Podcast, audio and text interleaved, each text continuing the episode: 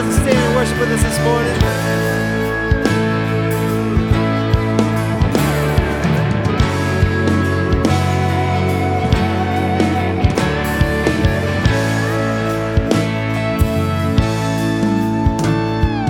Where was the darkness when hope was restored? Where was despair when my God split the shores?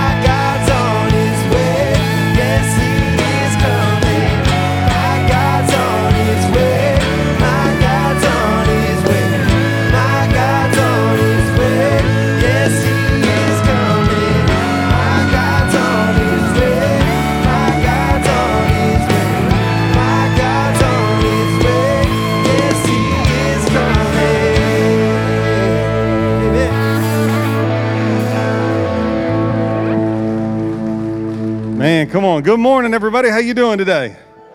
Man, if I hadn't had a chance to meet you yet, my name's Clay. I'm the Connect and Serve Director here. And from our team to you, we're so glad you're here. If this is your first Sunday with us, welcome. I hope you feel welcome. Hope you got, got, got you a cup of coffee or lemonade or something on the way in. And we're just so thankful you're here with us. I don't know about you, but I walked in the lobby this morning and I was starstruck. And I got in here and I was a little spaced out. So, but I'll bring it back down to earth. I'm sorry.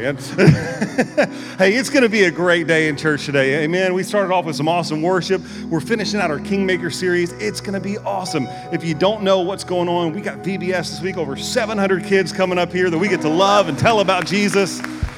It's going to be a great day. And hey, if you've been with us for the last few months and you've seen things uh, about Discovery, I want to tell you a little bit about that. Discovery is our kind of welcome to CLC or intro to CLC kind of class that we offer. It's usually a four week class where it's a chance to dive into what we stand on, our vision, our values. But we've got a special Discovery One Day coming up at the end of this month on Saturday, June 24th from 9 a.m. to noon. And we would love to invite you to be a part of that. We're going to have some breakfast provided, there's childcare available. We want to make sure that if you hadn't, maybe, maybe you didn't think you could come four weeks in a row, we got you. We condensed it into one day. So we'd love to be a part, um, have you be a part of that with us and introduce you to a little bit more of how to be connected here at uh, Community Life. As we move forward on our service today, we want to make sure that we take a moment to pause. You know, we get excited, things go on, and, and, and life is crazy, but but we serve a big God, and we want to make sure we take a moment and pause and bind our hearts as we move into this time of worship. So we're going to pray the Lord's Prayer together. Our Father, who art in heaven, hallowed be thy name. Thy kingdom come, and thy will be done on earth as it is in heaven. And give us this day our daily bread, and forgive us our trespasses, as we forgive those who trespass against us. And lead us not into temptation, but deliver us from evil. For thine is the kingdom, and the power, and the glory forever. Amen. Father God, we just thank you. Uh, Lord, as we walk in today and we see the planets and the stars, and, and God, some, so, so much of that just reminds me of how big you are. God, that you, you created the wonders of the universe, and yet, in the midst of all that, we sit here on this small speck of dust, and you want a relationship with us, and you choose to love us above all creation. Uh, God, we're humbled by that. We're thankful for that. God, I pray that as we move forward today, Lord, if, if there are those of us who came in carrying something heavy, something that maybe feels too big for us to carry, God, I pray that today we're reminded that nothing is too big for you. And God, I pray that we would just lay it down at your feet, Lord, that you would let us be refreshed by your presence, refreshed by your spirit, Lord, that, that we would walk out today in the truth, knowing that your yoke is easy, that your burden is light. God, I pray for our time in worship today that you would show up and show off, God. In Jesus' name, amen. Amen. Thank you, Clay. Good morning, everybody. So glad that you're here to worship with us. Uh, before we continue with worship this morning, let's just make a decision today to be intentional about our worship and be intentional in opening up our hearts and our minds. It takes our willingness. We know that God wants to move. He's always on the move, He's always at work. But it goes a lot more smoothly when we are willing to just say, God, I want you to do whatever you want to do inside of me. Worship is a posture of the heart today. It's a way that we can say, God, I recognize that you are king, you are sovereign, and I am absolutely not. So, can we do that this morning? Who's ready to worship to this morning? And just say, I want to be open to God for God to move. Amen.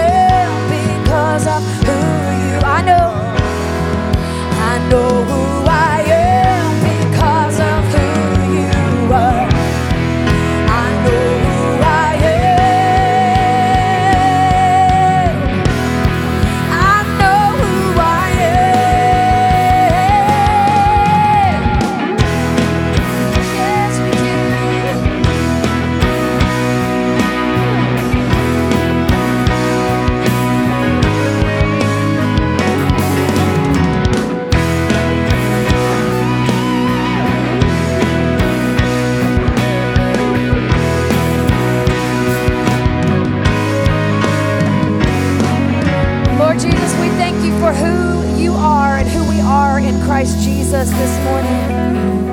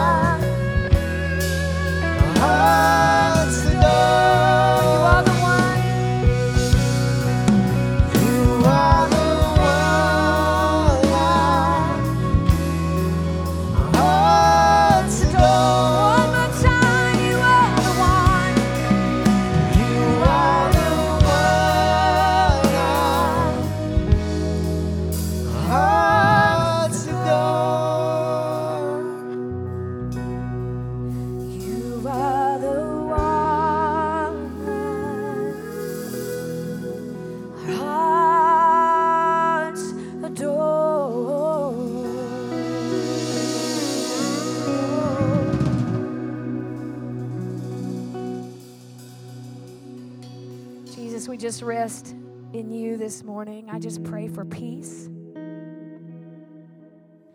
I pray that our souls would be connected to you today in such a special way as we know how much you love us, that you gave your only son and made a sacrifice so that we could be in communion and connection with you by your redeeming and redemptive love and grace.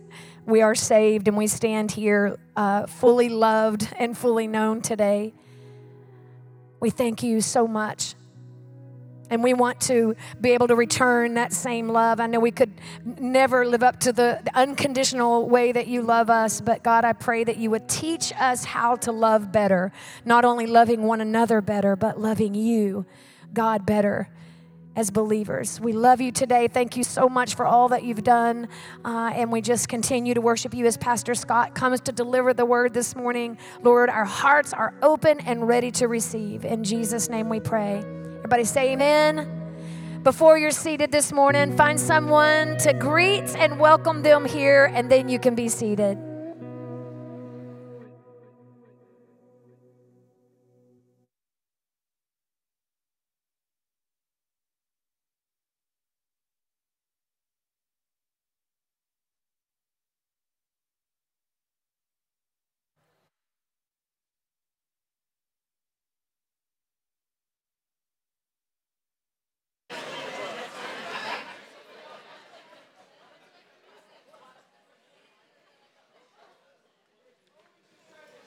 Well, good morning. Good morning. There we go. Hope everybody's doing good this morning. I want to welcome you and thank you for joining us today at Community Life Church on this beautiful Sunday morning. My name is Scott Veroneau, and I'm the lead pastor here at Community Life, and it is an honor um, whether you're joining us in person or joining us online. Um, it's just such a great opportunity to, to have, have these moments with you. There's a lot of places you could be on a Sunday morning, and we so appreciate you being here. At Community Life, we love God, we love our neighbor, and we believe that our mission is to connect people to Jesus because we believe that Jesus is the source of life. And um, so, our hope is if you need anything, if you need a shot of life, or you need someone to stand alongside you in this journey, uh, please let us know. We'd love to be able to do that. Um, so, welcome to uh, Community Life Starship something. I don't know. It's going to be a fun week, y'all. I'm excited about tomorrow, and we'll talk about that in just a second. But um, before I, I, kind of roll into some announcements, uh, we've got our Encircle Life Ministry crew with us today. Can we give them a big round of applause? Every month or every couple months, they come in and they grace us, and I love it, man. There's so much singing and joy that comes from this section down here. Um, it just, just really cheers my heart up. Um, a lot of exciting things going on, and we'll get to Vacation Bible School here in a second, but, um, but let me tell you a, a few things that I just kind of wanted to dedicate this first few moments to to get you caught up. So, as if you've missed the last couple weeks, we've been talking about the growth and the things that we've been experiencing. And so, as we get into August, August 6th, which is the season when everything kind of kicks back into gear, all the kids are getting back into school, we're going to shift the service times a little bit and we're going to have three full services on Sunday morning 8:30, 10, and 11:30. And they're going to be all the same as far as what happens in here. We'll have children's ministry at all of them, but youth ministry, both middle school and high school, will be at the second two, at the um, 10 and at the 11:30. But that said, as we expand and as we make room for the growth that we're experiencing, we need volunteers and so many other positions to get ready for, for expanding those services out. So, what I've been doing over the last couple weeks is telling you about some of the opportunities. Um, and if you haven't found a spot to jump in and volunteer yet, maybe some of these speak to you, um, or we'll just keep throwing them out there. But, but if they do, on your way out today, stop at the front desk or stop out there, grab somebody. Uh, we'll get you connected and let you know what's going on. But um, here are two different opportunities. Uh, some of you, your favorite thing on Sunday morning is going to a church that serves coffee right? Like you grew up in a church where if you brought a drink into the building, you were sure that you needed to go pray or something, right? Yeah, that's okay. Uh, but you can be a part of serving that coffee. We need 10 to 12 people to add to that team so we can create a good rotation. So if you have any work in the service industry and you want to volunteer in that way, stop by and see Pam out there. And then the one that I think is my most favorite, it's the parking lot team. And here's my pitch for that. If you need at least once a week for somebody to tell you that you're number one, I knew y'all catch that. Parking lot team is for you. Um, so whoever's flipping the parking lot team off, would you stop that? Just cut that out. Um, they, if you, if you want to be on the parking lot team, you have to have thick skin. You have to love what you do. You have to be able to stand in the sun. But here's the deal you get to be that first line of offense to welcome people in, to love them, to help them get to a spot, or to be kind to them when they go against everything that you say. So um, we'd love to get extra people in the parking lot so that we can, we can get that team to rotate, but we so appreciate the work they're doing. And then this announcement is not, we, we can have people that will help in this ministry, but here's one that we heard in the legacy meetings that you guys wanted help with. We put together what we're calling a tech team. Um, so if you've had any struggles with the church app or the church website or any of the technology, uh, we got a group of people that will meet you in the lobby and help you to walk through some of that stuff. And for those folks that are online at home, or maybe you watch from home and you're having situations figuring out how to do that, they'll help you with all of that as well. Uh, I'm a Gen Xer, so I'm stuck between technology and not technology, and, which means that if you ask me to send you a document, I will take a picture of it and text it to you. Like, that's my connection. But I have to have both, right? Yeah, you guys know. I have to have both paper and phone. I'll, so why, I'm just, if you forget it, you know what I'm talking about. So if you have questions, tech questions, make sure you stop by out in the lobby and see them. And now let's talk about Vacation Bible School. I'm so excited. Um, we start tomorrow morning. Uh, 700 plus children will be here, and we're ready, y'all. We're ready. And, and so here's, here's one cool thing I want you to think about as you go through the service today. The seats that you're sitting in tomorrow will be full of children. So before you leave this building, not that I believe in anything hokey pokey, but pray over the seat because there will be a child sitting in that seat tomorrow that needs to be connected to Jesus. They may already know Jesus, but what they're going to learn this week is going to help that connection. So be praying, be thinking about, be focused on. Um, if you live anywhere here on Soundside or have to get by this way at the nine o'clock hour, I pray for you. Um, it takes about two days to get everybody in the right direction, so just be patient. Maybe go, if you're on Soundside, go down to Nantahala and come out that way. Um, there, Kristen said, uh, we were asking for, for donations of water and, and those different things. We've got plenty of water uh, and we've got plenty of snacks. And so now the healthy part of us is crying out. If you would be so considerate as to bring, if you want to make a donation, um, apples, oranges, bananas, things that you can grab and go. We want to put in some healthy options for all of the volunteers. So if that's just something that you want to do, you can drop those off a little bit later on today or at some point during the week when you're not stuck in traffic. We would appreciate that. And then um, this last one, and this is for parents, that your children will be coming, and um, at about Wednesday, you're going to run out of change in the house. Here, here's what Kristen does. So every vacation Bible school, they do a fundraiser, um, and, they, and they choose local, different mission opportunities. One year they'll do local, the next year they'll do international, and this year is international. So we're sponsoring um, Project Hope Worldwide and helping Honduras kids, and with our Zimbabwe mission, we're working with some of the schools that are there. And so what we ask the children to do is every day they're going to come home with a little M&M jar. Day one, they get to eat the M&Ms, and so they will be jacked up by the time they get to you. It's so awesome. But then we say, fill it up with change and bring it on back. Well, by day two, eh, all of the change in your couches, in your cars, they're all just gone. So when parents get nervous because you know your kids are going to be asking for it, we put a little drop down menu on the giving page, and you can find their group and you can help donate because here's the big thing at the end of the week, whichever group wins gets to choose who gets space slimed. Guess who always gets space slimed? I, have never not gotten slimed. I, well, I was not here one year, and that year I avoided it somehow. But, anyways, and I also thought you might want to know what your preacher is going to be wearing all week long. Which one of the three of these do you think Clint is going to allow me to wear? I will be a baked potato for Jesus this week, y'all. It's gonna be awesome. We're going back to the 80s jazzercise. That thing does not breathe, so say a little prayer for your preacher. It's gonna be awesome. Um, uh, seriously, though, I'm so excited about what God is doing and excited about just this opportunity to minister all these children. Um, God is so faithful to, to open up the doors and, and let us steward over them. So, um, so be praying for everything to go along. Amen? All right, so today we are uh, closing out our series on 1 Samuel. And I gotta tell you, I'm, I'm sad about it because I love 1 Samuel going through and studying it, it, is, it has quickly become one of my favorite books of the Bible. I think all of them are, but when I'm studying them, it, it just happens to be that at the time. And um, what we're doing is we're looking at one of those transition moments in the life of Israel where they go from the period of the judges, which is their most deplorable moments, to the kingdom period, which is one of their better moments as they're growing and God is really establishing the boundaries and bringing the, the nation of Israel to a whole new place And 1 Samuel teaches us about that transition in between. And in particular, how God uses a few individuals to move an entire nation. And so you may wonder why do we study the Old Testament?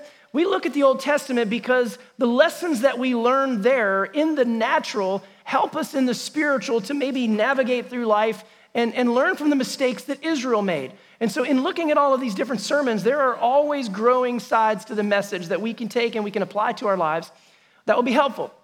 And so, just to kind of give you the timeline and set it up, because you guys all love the visuals, here's the timeline that we're looking at. And so, here's Jesus down here, split time in half. So, he's at zero. You can back all the way up to Abraham, the first one that God made covenant with. Um, said that you will have a nation and I will be your God and you will be my people. And so God starts to establish his covenant with Abraham. And um, as the nation is growing, ultimately a, a famine happens in the land and God moves them into Egypt to take care of them. And so they're in Egypt for 400 years. But somewhere along the way, the pharaohs get nervous about, about the Jewish nation that's there, the Israelites. they they procreate, the nation is growing like crazy, and so they're worried that they're gonna have too much power, and so they enslave them. And now God has to get Israel out of Egypt, and He does that. That's the Exodus. And He moves them across the desert and over onto the edge of the promised land. But by a failure of heart, they're not ready to go in. And so they go out and they wander around in the wilderness for 40 years until God, and 40 years in scripture means a generation. A generation passes away until the next generation is ready to go in.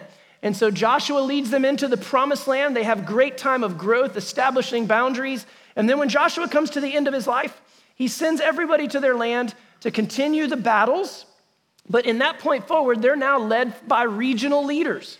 And that's when Israel just starts to spiral out of control.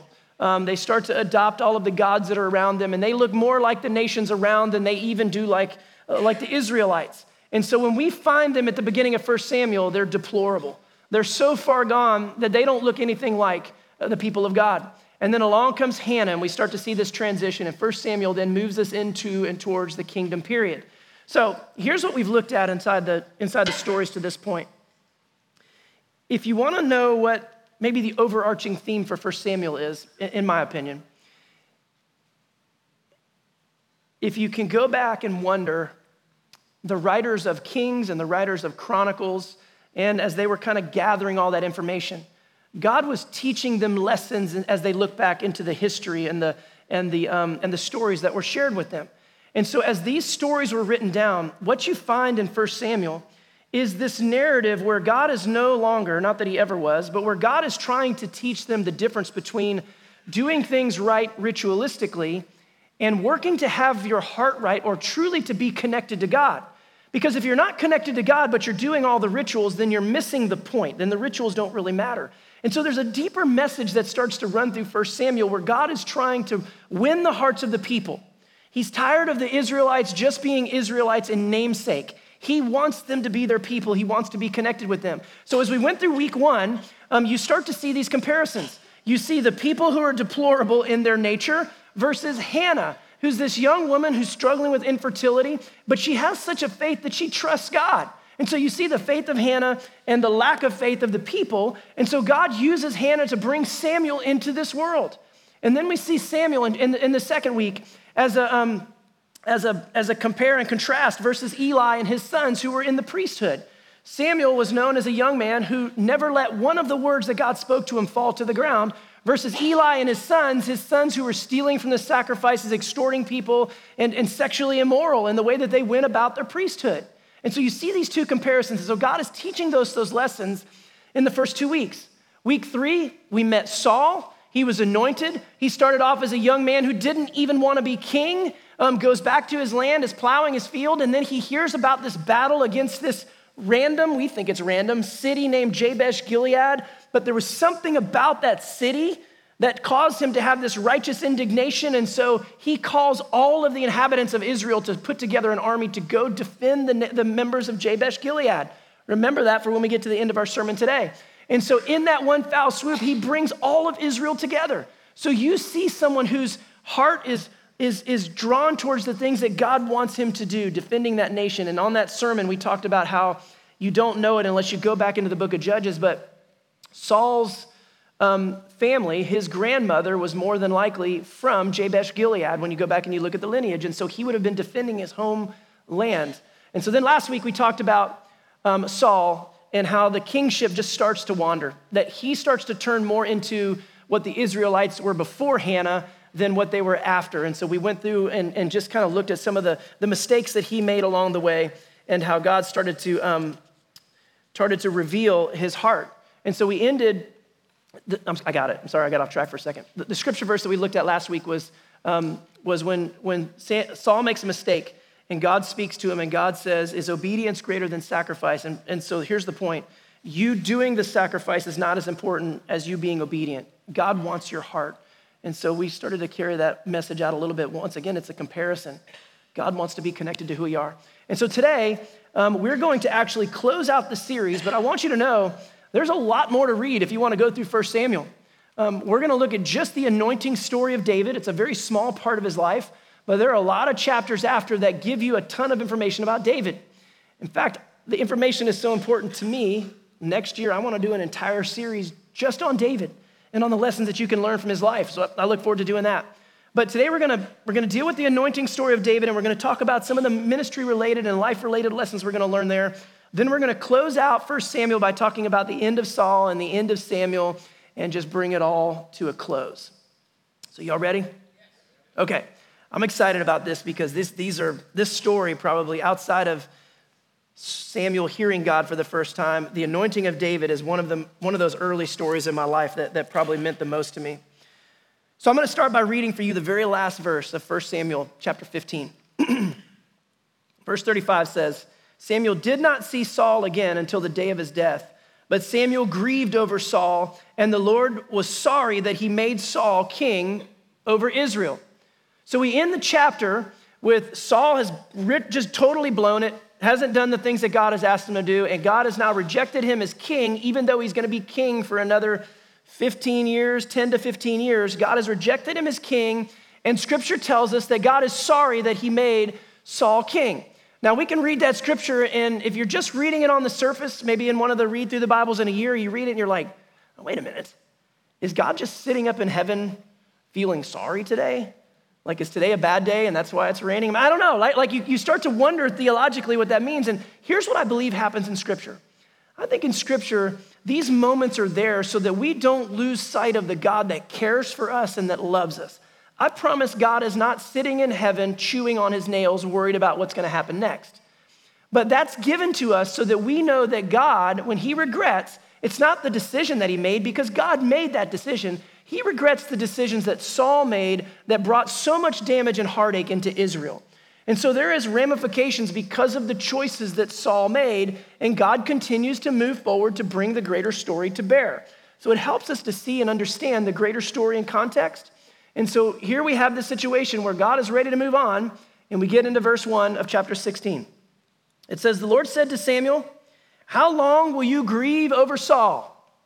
I've rejected him from being king over Israel. Now fill your horn with oil and set out. So here we have this situation where God is recognizing that Samuel is just, his heart is broken. Like he just feels like we just missed it. Somewhere along the way, there could have been something else he would have done. He tried to help Saul, he did everything he could, but God's ready to go. You know, if you ever just listened to the news for 30 seconds and you thought, God has moved on to another planet, like you ever, ever thought that? Like you're pretty sure He's done, he's moved on. I want you to know that God is God is God. And he's good. And nothing surprises him. And he's moving and he's orchestrating, he's doing all that. And so what Samuel's learning here is he can grieve over what happened with Saul, but the greater story continues to unfold. And so he says, Get your anointing oil ready. Let's go. We got a job to do. He says, I will send you to Jesse the Bethlehemite, for I have provided for myself a king among his sons. I have provided for myself a king. We're going to come back to that at the end of the message. I think that statement is so important. Verse 2 Samuel said, How can I go? If Saul hears of it, he'll kill me. Now, this is so interesting to me because Samuel has such a great relationship with God that they converse back and forth. So he says, I need you to go over here. And, Samuel's like, God, if I go over there, that dude's gonna kill me. And God's like, okay. And he gives him a workaround. Could you imagine if you had that kind of ability to talk to God? That's, I want you to hear the significance of the relationship that Samuel has with God. But here's the other thing you need to see that's going on in Scripture Samuel honestly believes that Saul will kill him. So we're no longer dealing with this young Saul who was nervous about being king. We're now dealing with a king who knows Samuel, knows his prominence, knows his connection to God, and if he thinks he's going to anoint another king, Saul is willing to kill him. So we now have a different picture of a king that is, is, is leading Israel. And so we can all agree that we have a situation and we have a problem. He says, And the Lord said, Take a heifer with you, and said, I have come to, to sacrifice to the Lord. So he gives him a workaround. Um, verse 3 Invite Jesse to the sacrifice. I will show you what you should do, and you shall anoint for me the one whom I name to you. Now, that verse is interesting because it almost sounds like God gives him some of the information, but not all of the information. I don't know if you've ever felt like God led you to a place where he gives you just enough information to get out on the limb and then to saw it halfway off, and then you're waiting for the next instructions. Happens all the time. Uh, when you go through scripture, God does this. Go to a land that I will show you. Like, yeah, where do you want me to go? Just go that direction. Like, God gives you just enough. And I honestly believe why He does that is because if we knew, we'd screw it all up. Like, we would mess it up all along the way. And if we knew, we would not learn the lessons that God wants us to learn along the way. And because God doesn't tell him who He's going to anoint, then we learn about one of the attributes and natures of God in this scripture that we're going to be reading here in a second. Verse 4. So Samuel did what the Lord commanded, and he came to where? Bethlehem. Does anybody recognize that city? That's one you should all be familiar with. That's important. Right? That's going to connect us back to the story of Jesus. The elders of the city came to meet him trembling and said, This is hilarious. Do you come peaceably? Now that's interesting. I read that and I say to myself, Why would they be afraid of him? Do you remember what happened to King Agag in chapter 15? When Saul did not get rid of King Agag, Samuel did, and he did it in a pretty violent way. So if you're in Bethlehem and the prophet of the Lord shows up, you're going to do rock, paper, scissors to see who's going to go out to meet him first. And you're going to determine what happens in that conversation as to whether you're going to run or not, right? So they're just wanting to find out if he's coming peaceably. Verse 5, he said, Peaceably, I've come to sacrifice to the Lord. Sanctify yourselves and come with me to the sacrifice. And he sanctified Jesse and his sons and invited them to the sacrifice. Now, as I was studying and reading through this, I got, I got lost in the, in the larger story. And I remember thinking to myself, what are we doing sacrificing things outside of Jerusalem? Because Jerusalem is the place where the sacrifices were. And then as I read ahead, Jerusalem doesn't become the hub for Israel until David becomes king. And so it wasn't out of place for the prophet um, or a priest to go somewhere to, to offer a sacrifice, to sanctify a community, or to bless someone. So that happened from time to time. So this is not out of place. Uh, God gave him a way to go into Bethlehem to, to do this sacrifice and this anointing without seeming too suspicious. And so he goes and he does exactly what God asked him to do. Verse 6. It says, When they came, so they called everybody together, he looked at Eliab and thought, Surely the Lord's anointed is now before the Lord. So here we learn something about Samuel. And you have to remember that Samuel's only interaction with anointing a king was with Saul. And what was apparent about Saul when they anointed Saul, when he anointed Saul, was that Saul stood head and shoulders above everybody else, that there was something about his countenance, how he carried himself, whatever it was, when Saul, when, when Solomon, dude, I'm adding all kinds of names. When Samuel looked at Saul, he recognized and thought that he looked like a king. And so now he sees Eliab come out and he's using that same intelligence and same thought. He sees Eliab and he's like, well, surely this is the one because he's looking at him. Now we get to verse 7, which I honestly believe is the central focus of 1 Samuel and the thought behind the messages that we're looking at. It says, But the Lord said to Samuel, Do not look on his appearance or on the height of his stature because I have rejected him. For the Lord does not see as mortals see. They look on the outward appearance, but the Lord looks on the heart. And so we learn one of those key important factors about God that he's concerned about who you are on the inside, how you think, who you truly are.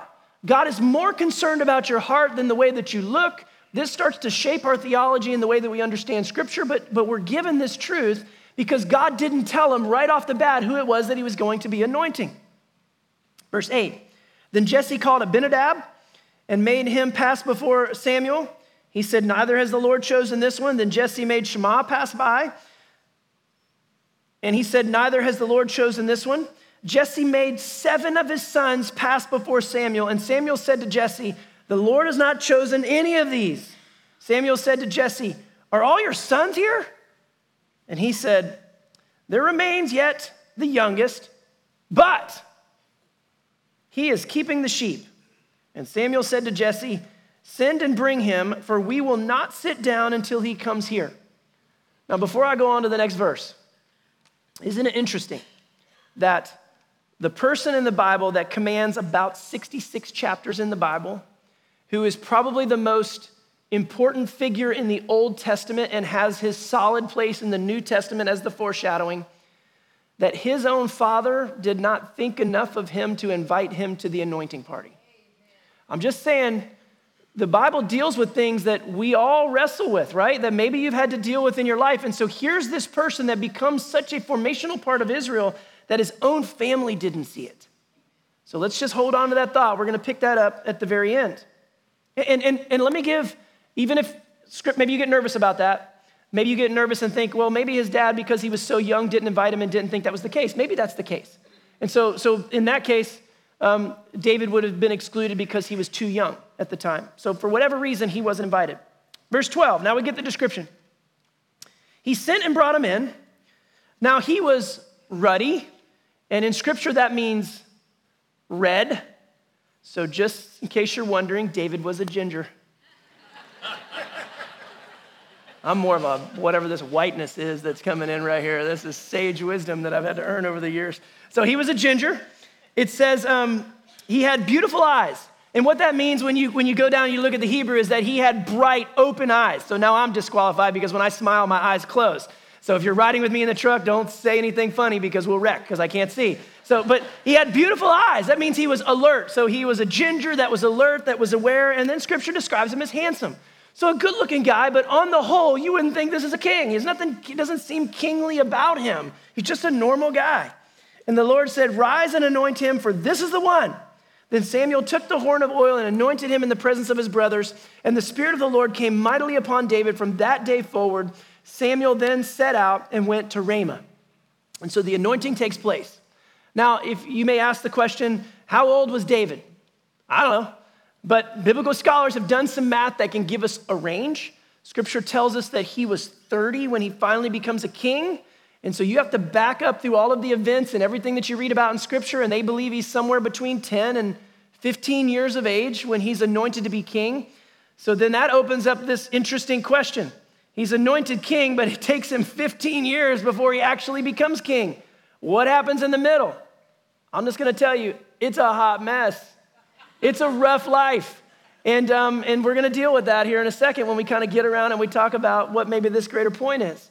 But, but, but imagine you're the youngest, you're ruddy, whatever that means. You're, you're a ginger, you're the youngest, you're out watching sheep, and um, you're not even invited to the party. There's this sanctification thing that's going on. You're on the outside looking in, um, and, and all of your brothers have been rejected. You're bigger than you brothers have been rejected. And then you're invited in, and the priest, the prophet, anoints you king. Do you think that bodes well for you? You'd think it would. Man, I guess maybe it's a good thing that God would protect him, but imagine having seven brothers now that have been rejected and you're the king. Oh, you'd be just, man, they would tear you up. I'm just saying, one way or another. I just thought I'd throw that out there. That's a random squirrel that I like to chase and figure out.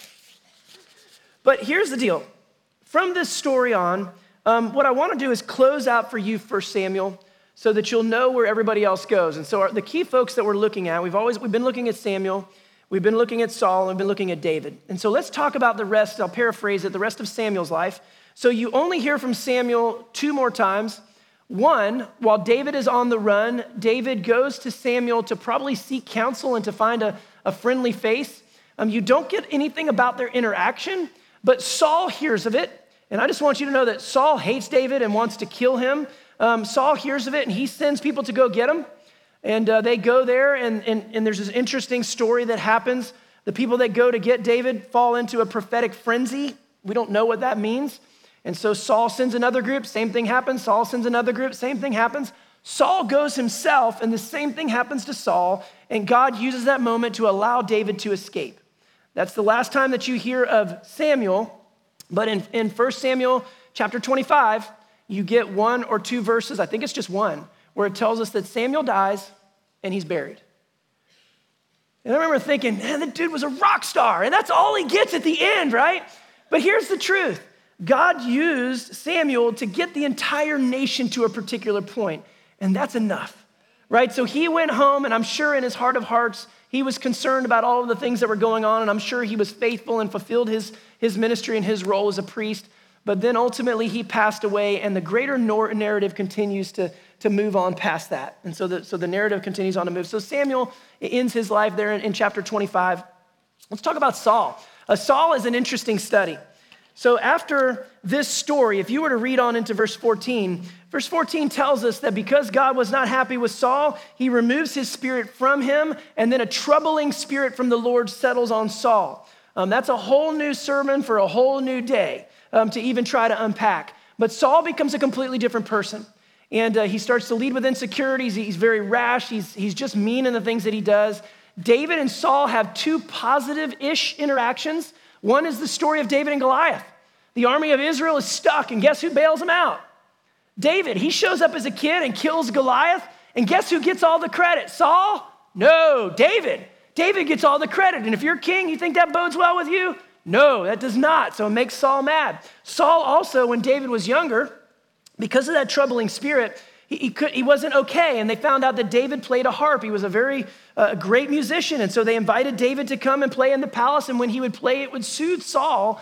But at some point, that anger rose up inside him, and ultimately he tried to kill David. And so David had to the, uh, flee the palace. And so for 15 years, David is just on the run. And you see Saul just living out his life. David had multiple opportunities to kill Saul in those moments and in different times, and he does not. He does not touch God's anointed. And so on that time, David learned a lot of different lessons as he was going through those days. Um, and so Saul then comes to the end of his life. And this, this one I, I thought was so interesting for us to think about. Um, so Saul dies in a battle against the Philistines.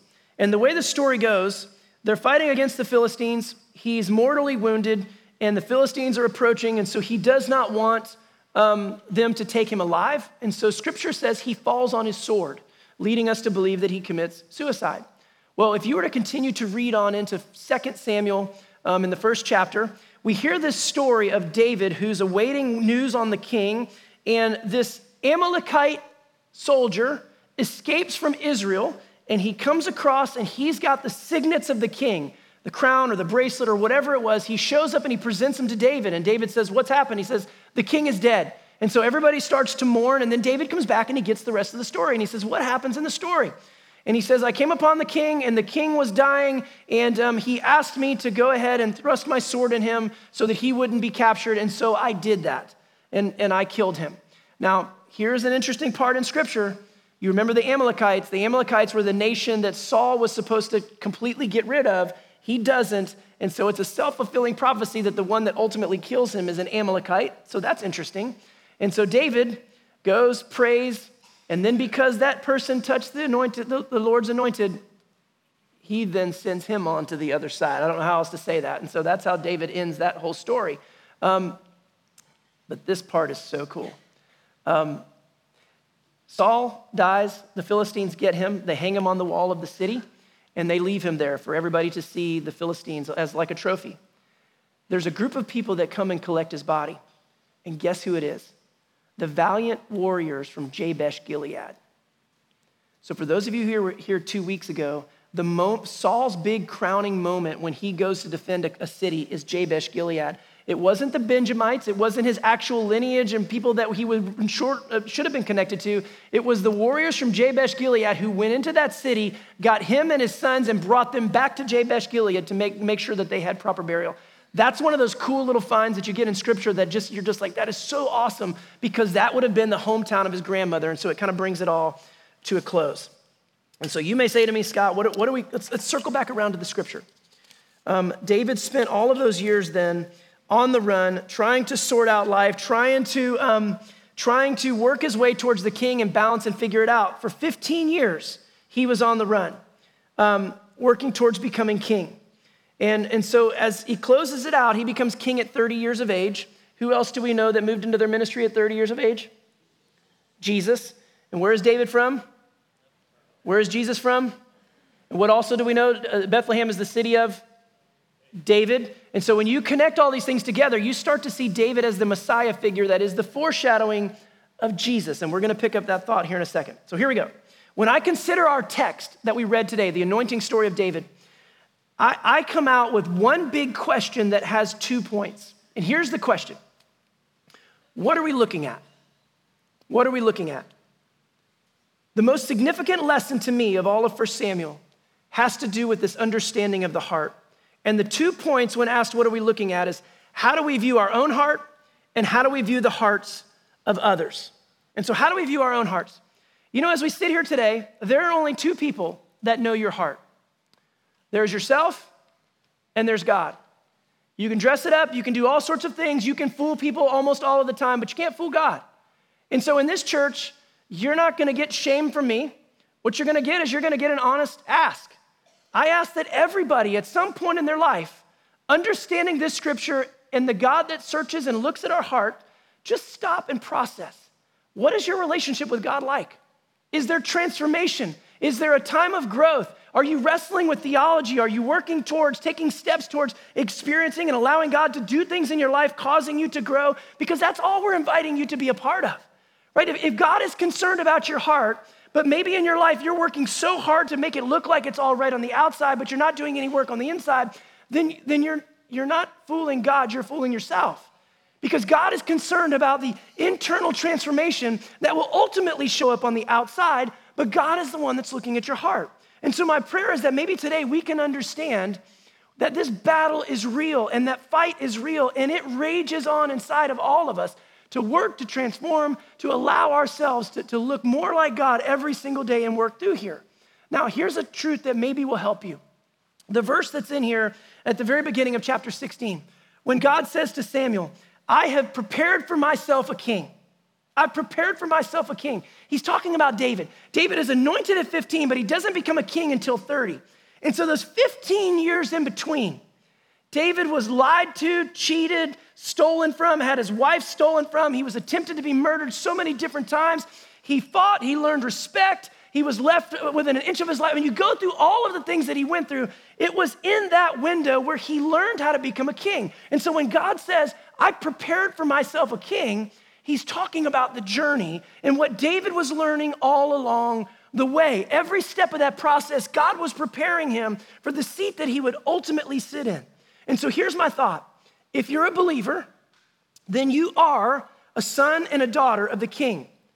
But make no mistake, you will spend the rest of your life being fitted for that crown.